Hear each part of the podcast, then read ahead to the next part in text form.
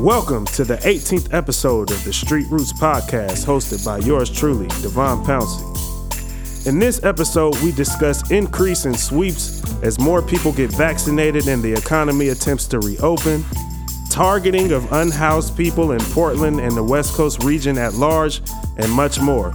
Sit back and enjoy the 18th episode of the Street Roots Podcast.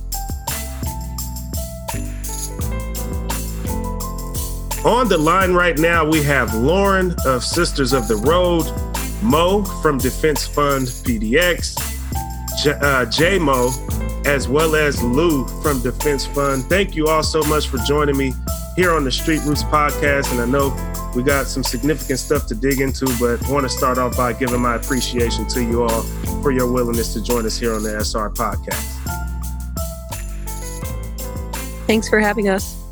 No problem. And for starters, on, on our last episode, um, we were able to have an interview with Street Watch LA, Jed Parriott, to be exact. And we were able to discuss some of the happenings at Echo Park Lake out in Los Angeles in regards to sweeps, in regards to police interaction, um, and, and, some of the tactics that they were using out there as that sort of became a big national story. Um, so this episode is sort of a follow up story because obviously you know, Street Roots, we're based out of Portland. This podcast is based out of Portland.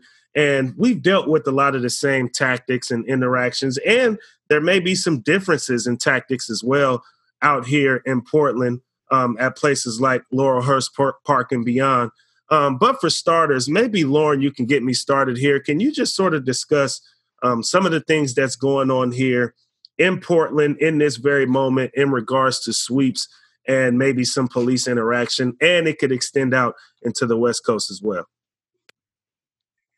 Hi, yeah, thank you, thank you, Devon. Um, so I currently work with Sisters of the Road, which is based in our Old Town Chinatown district of Portland, and during the past year, during the COVID like quarantine and lockdown, there was an extreme reduction in what we call sweeps, so forcible relocations um, like contracted by the city um, through the organization predominantly by like rapid response. Um, and now as people are getting vaccinated and kids are going back to school and parks are opening up and businesses are reopening we're seeing a dramatic increase in sweeps. Um, and they started this by they started um, preparing for this in last August and September by taking away public dumpsters and taking away public restrooms that they'd put out at the beginning of the quarantine and like heavily publicized as a public service. So then, um, you know, trash has started accumulating and services are fewer and far between.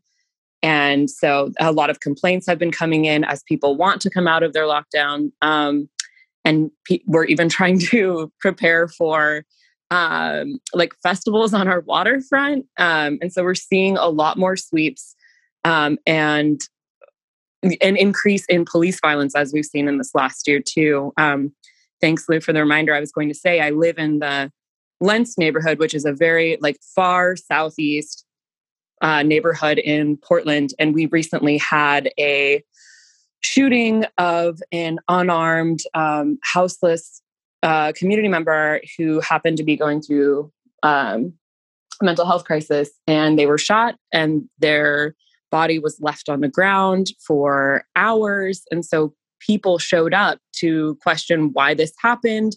And the police responded by bringing in every available unit in Portland to that location. And as they were, quote, retreating, unquote, they threw flashbangs and like tear gas at unarmed neighbors who just wanted to know what was happening, you know. So there's a lot going on here, but you can see there is a general um there's a pattern going on on the west coast where a lo- like there's a huge dramatic increase in houselessness in the last 5 years. Like I think in Portland it's at least like folks who live here who are houseless like that um population has at least quadrupled. And so, and this is a pattern you're seeing across the board um, along the West Coast. So we're seeing a lot of similar tactics, but with uh, different communities involved. Um, but yeah, I would like to hear some of my friends speak to this as well. Absolutely. And and I know there's multiple of us here on the episode, so sort of feel free to jump in as well. But I know each of you have sort of been on the front lines in different neighborhoods within the city of Portland. So um, feel free, uh, maybe starting with Mo here, to just discuss some of the things that you're seeing in regards to sweeps and police intervention and some of their tactics in this in the particular area that you've sort of been on the front lines in and, and really helping your neighbors in in regards to trying to assist them against you know some of the things that they're dealing with there uh, yeah, I've been seeing a lot of the same stuff that Lauren was talking about, but um, I think sweeps are really just increasing, and with that, like the police presence that comes um, has been really devastating to people. I most of my close neighbors have had to move many many times over the past few months, and it seems to be just increasing. It seems like there's sweeps happening all over the city at the same time. So people who want to support, you know, have a hard time doing it because they're happening simultaneously. Um, and yeah, that you know that involves people's property getting stolen. It often involves violence, um, and yeah, it's it's just it's really devastating to watch. Um, yeah. JMO? Uh, yeah, it's funny we're talking about this. A um, a cop car just drove past. I'm here at Laurelhurst right now. Um, and I've seen for the first couple weeks of the sweeps, there wasn't a very strong police presence. Um, but there's been you know patrol cars almost daily driving through past where these people live and their camps are, and um, you know a lot of them are coming up to me very obviously sketched out from the police being there and afraid of you know their things being taken what the police might do to them um, so there's definitely been an uptick in you know just routine quote unquote routine patrols around the area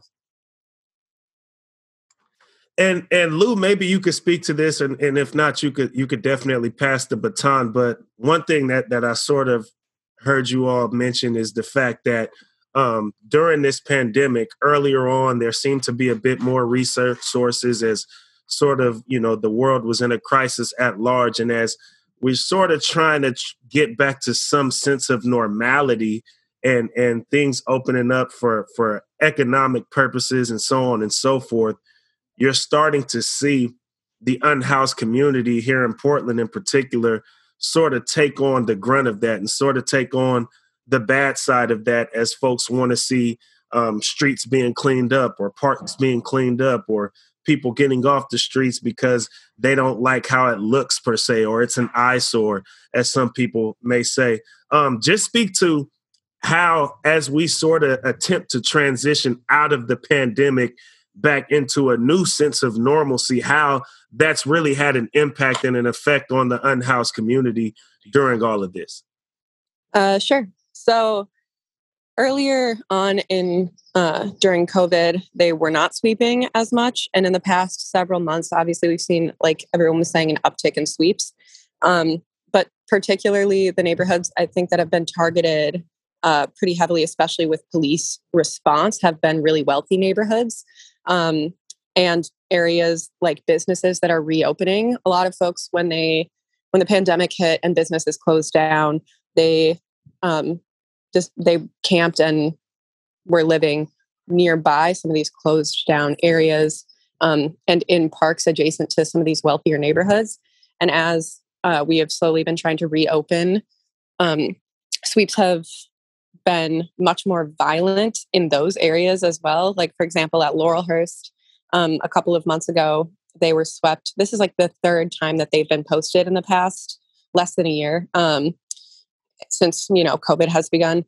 And the first two times police responded, the first time it was with 30 police cars. Like it was just horrible. There were so many police. And the second time they actually wound up arresting two comrades who were trying to help um, the residents move their things out of the way. And They blocked everything off with police tape. And that was especially violent, and it's in a very wealthy neighborhood. Um, recently, in Chapman Square, which is uh, next to the courthouse downtown, um, and the, on the west side, police responded uh, with rapid response pretty violently um, as well due to a sweep. And so, as businesses are reopening, they're wanting to use their locations and they want it to be clean. And people who have are housed and, and have been in their homes for the past year quarantining um, are coming out and wanting to go to drinks and want to go back to normal and it um, bothers them that they have to see the actual devastating effects of this pandemic and of the, just our city as a whole um, and how much it's failed them and seeing people on the street and seeing people at who are camped next to old bars that they used to go to is really troubling to these people for some reason. They can't stand to see people who are houseless. Um, and so they've been reporting camps. And the way that that works is they'll report camps um, through the city and then it's inspected by um, uh, Central City Concern. And then rapid response comes and um, sweeps and takes people's stuff. And so that's been happening more and more. And it they've released statements saying that they plan to, as we're reopening in Portland, they plan to do more sweeps. Um, and they said that that's absolutely their goal is to start sweeping, you know, just as much as they were before the pandemic as the city reopens, which is really awful and very terrible and violent. Mo? Yeah, I'm uh, I'm sitting here with my friend Coast who lived at uh, Laurelhurst for a couple weeks. Um, you want to introduce yourself? Hello, my name's Coast. Um, so I lived at Laurelhurst for uh, Laurelhurst Park for a little while, um, and I seen some of the like the most heavy police presence I've seen there uh, since I've been in Portland because I used to be around there a lot, and it definitely wasn't like that. So they are uh, targeting these certain areas that are seeing more traffic from houseless people. Um, it'll be at least once a day when I was there, and that was a couple weeks ago. But on some days, it was twice a day. They would roll by real slow, kind of checking people out, looking at people. And I know a lot of people in the neighborhood either were calling them or maybe they called a number because before that, people from the neighborhood were rolling by, taking videos, taking pictures, you know, just making people there feel really uncomfortable pretty much. Um, and I know that the camps that are near Delta Park right now, um, the reason why they're looking so bad right now is because number one, they just got swept and they scrambled everybody up. Nobody really had time to do anything. Their stuff was just thrown everywhere. Um, but number two, they're not giving these people Delta Park. That area doesn't really have any public bathrooms or any like trash cans that they can use. That's why there's so much trash in that area there's so much trash in that area right now because Portland's not advocating for the trash cleanup and sewage. They don't even want to put porta potties out there for them. So, um, yeah, the police presence has got a lot higher. And um, if you're on property that is somebody's property, uh, they'll just come and tell you to leave. They'll just come and tell you to leave. They don't even give you a chance to get your stuff and get out of here or move to a different spot or whatever. Um, if you're on the sidewalk, they don't really try to mess with you. But um, when you're grouped up on the sidewalk with more people and there's a lot of traffic, they tend to target that area a lot more. Interesting you say that. And I want to kind of follow up to that. And anybody can jump in on this because I know you all go out together and you do this work. And, and you're obviously standing up for an oppressed community and those that are being unhoused. Um, do you sense that when there feels like community is being built amongst those that are unhoused and you all are there to support each other um, whether it be because you're on the front lines and, and you're standing up for other unhoused neighbors or you could just be hanging out with friends because that's what people do socially um, regardless of um, what, what your status may be. Um, can you all speak to just a little bit more of the pattern or the trends that you may see when you all decide to come together in you know these particular places outside hey i i'd kind of love to speak to that this is lauren um this is the reason why we were all collectively pushing for the the right to rest act hb 2367 which i know street roots has post has um reported on. Um, that's why we were pushing so hard for this to pass because there are over 200 ordinances in Oregon that would essentially make it illegal to just be a person in public. Like you couldn't stand anywhere because that could be loitering. However, these are selectively enforced. So I think when they see any oppressed people, whether it's like people of color or houseless people, um, poor people, when they see us organizing, this is another way for systems of power to continue to oppress by making it illegal and by targeting people trying to build community and survive. I mean, we've seen this in Portland time and again. Like, we see our black neighborhoods getting gentrified and broken up and it's a plant it's plant um so yeah i just wanted to make it very clear that like there are laws essentially making a picnic illegal but it's only enforced on certain people so yes i think it is a target and there was in fact like an ordinance being passed in medford saying that if you were trying to give a water bottle to, and it would be, this would be profiling to a houseless person or give a tent to a houseless person, you could be cited or taken to jail. So these are very real and very, um, very targeted. Definitely. And then lastly here, um, Lauren, I know you mentioned and alluded to this earlier about um, and some of it you alluded to here in the episode, and some of it we got to talk about prior to this episode, but that it seems that on the West Coast, sweeps have been a bit more amplified. And Coast, I know you also obviously have been here at Laurelhurst Park. And to my knowledge, you've also been out at Echo Park Lake, where obviously um, there's been amplified sweeps taken there. Just speak to that a little bit more, you two, if you'd like, um, in regards to how we, as people that lived on the West Coast region of the United States, need to really realize how much more things may be amplified here, or just, you know, how it's unique here in the West Coast rather than, you know, maybe other regions here in the United States of America. Okay, I would love to speak on that. So, um, I've been houses in a few other states. Um, I know that growing up in New Mexico, if you were houseless, they would either beat you up or take you to jail. Like, there's no other option. You wouldn't get to stay there overnight. They wouldn't help you find a ride to somewhere. So coming here for me, uh, knowing that there's there was a safe sleep law when I first got here, safe sleep law was in place. Uh, any group from I think it's six to ten or six to eight, or no, it's seven to seven. Any group of three to five people can sleep on the sidewalk from seven to seven. So me knowing that coming here, it was a, definitely a total game changer. I can go, I can set myself up with my little tent. I can start looking for a job or whatever to try to get me housing or whatever. And that's how I did that before. Um, but I can see it's starting to change over here a lot too, um, because they're coming after after the houses people a lot more strategic now. They're just like like Mo was just saying. It seems like they're hitting all the camps at once.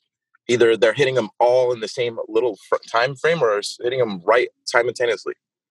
Um, so they've definitely taken like recognition to uh to that being an issue for them like coming up in their book and being an issue. So they they definitely are looking at it a lot more. Um as in echo park um i spent time in la county recently for the last few months and the homeless the houseless population over there um, is a lot bigger than here and there's a lot more uh, different factors. It's a really fast pace um, but the people that were at Echo Park, when I showed up there, they weren't bothering anybody. They actually were pre- really clean. Like their areas were really clean. They were organized. They usually would have an area where the mutual aid uh, Conrads would come and uh, we would serve them food or we would have whatever, give them clothes. Um, and they weren't really that much of an, an eyesore like some of the other camps people say are, oh, this is a bad camp. There's trash everywhere. There's this, is that they weren't they weren't really projecting too much. So I don't see how they got on the radar. Um, the town, the the area that is around Echo Park is definitely gentrified. Like there's no more people of color there. Um, so I think that has something to do with it. Also, Echo Park is not Echo Park anymore. Echo Park has a pond in the middle that people ride around uh, little duck boats while houseless people are there camping right on the side of the pond. So that was definitely a sight for me to see, for me to see these people with their kids having their Sunday. And then there's some people right next to them, and they are not as fortunate. so um, that situation escalated real quickly, but just because of the geographic setup of LA, the police know that even if there was uh, some type of defense for a sweep, they wouldn't be able to respond within the time because the counties are so the, the the cities are so spread out and people are so spread out throughout the cities. So they know that if they roll up and hit it with all these cars and they block it off, people are not going to be able to get in to help their people. And even at some points, people don't make it out. They just arrest people, find them on warrants, or other things happen. So yeah, that's that's def- that's definitely a situation that has escalated pretty quickly. Um, I'd like to. Oh, sorry. Are you done, Coast? Yes, I am. Thank you so much. I think that was that was perfect. Um, talking about, I wanted to put it into a larger context of the West Coast economies. You know, we were the last to be colonized in the United States. And um, we were the, we primarily had extractive economies that, like timber or, you know, everything else. And in the last 20 years, it's become more of a tech economy, and that's created more housing um, it's like combined with the Reaganomics stripping of me- like resources like social services, social safety nets, combined with this rapid gentrification and housing scarcity and housing competition to where more people are houseless literally because they can just no longer afford their homes and have very few other places to go. Um, there's this myth that people are just moving here because it's lax and that that's like a large percent, but there are studies showing that it's maybe it's less than 10% of people coming from out of state to the west coast like to west coast states to like find this sanctuary it's um, primarily people who live within these counties and then center and then flock towards urban areas because that's where these social services are so it's people trying to survive living where they have been living for most of their lives and trying to trying to yeah trying to survive like for in my case I grew up in Portland. Our house was $70,000 in 1990. By 2015, it was a million dollars. And there's no way someone can be able to afford that living. Like my parents were working class. We had to sell our house. We had people coming to our houses all the time to ask if we were going to sell it. And it's like, no wonder, no wonder that this is happening and that since there is this rapid increase it's becoming more visible and then people are becoming more scared that they'll become houseless and therefore like try to fight against it by fighting directly against the people who are experiencing houselessness um, yeah wow that was a really great way of putting that there and, and i'm grateful for you all for coming on here to the street roots podcast and and sharing what it is that you're seeing sharing your knowledge um, sharing your experiences because obviously this is a conversation that, that needs to continue to be amplified and needs to be put on the radars of those who may not have any interest. Um, is there any? All right, after a few seconds of pause, I believe not. So, again, um, thank you all for joining us here on the Street Roots podcast. And I'm looking forward to having more conversations with you all as things progress. So, don't be surprised if you get a tug saying, hey, I want you back on the Street Roots podcast once again. Appreciate appreciate you all greatly for joining. Thank you. Yeah, Thanks, thank you.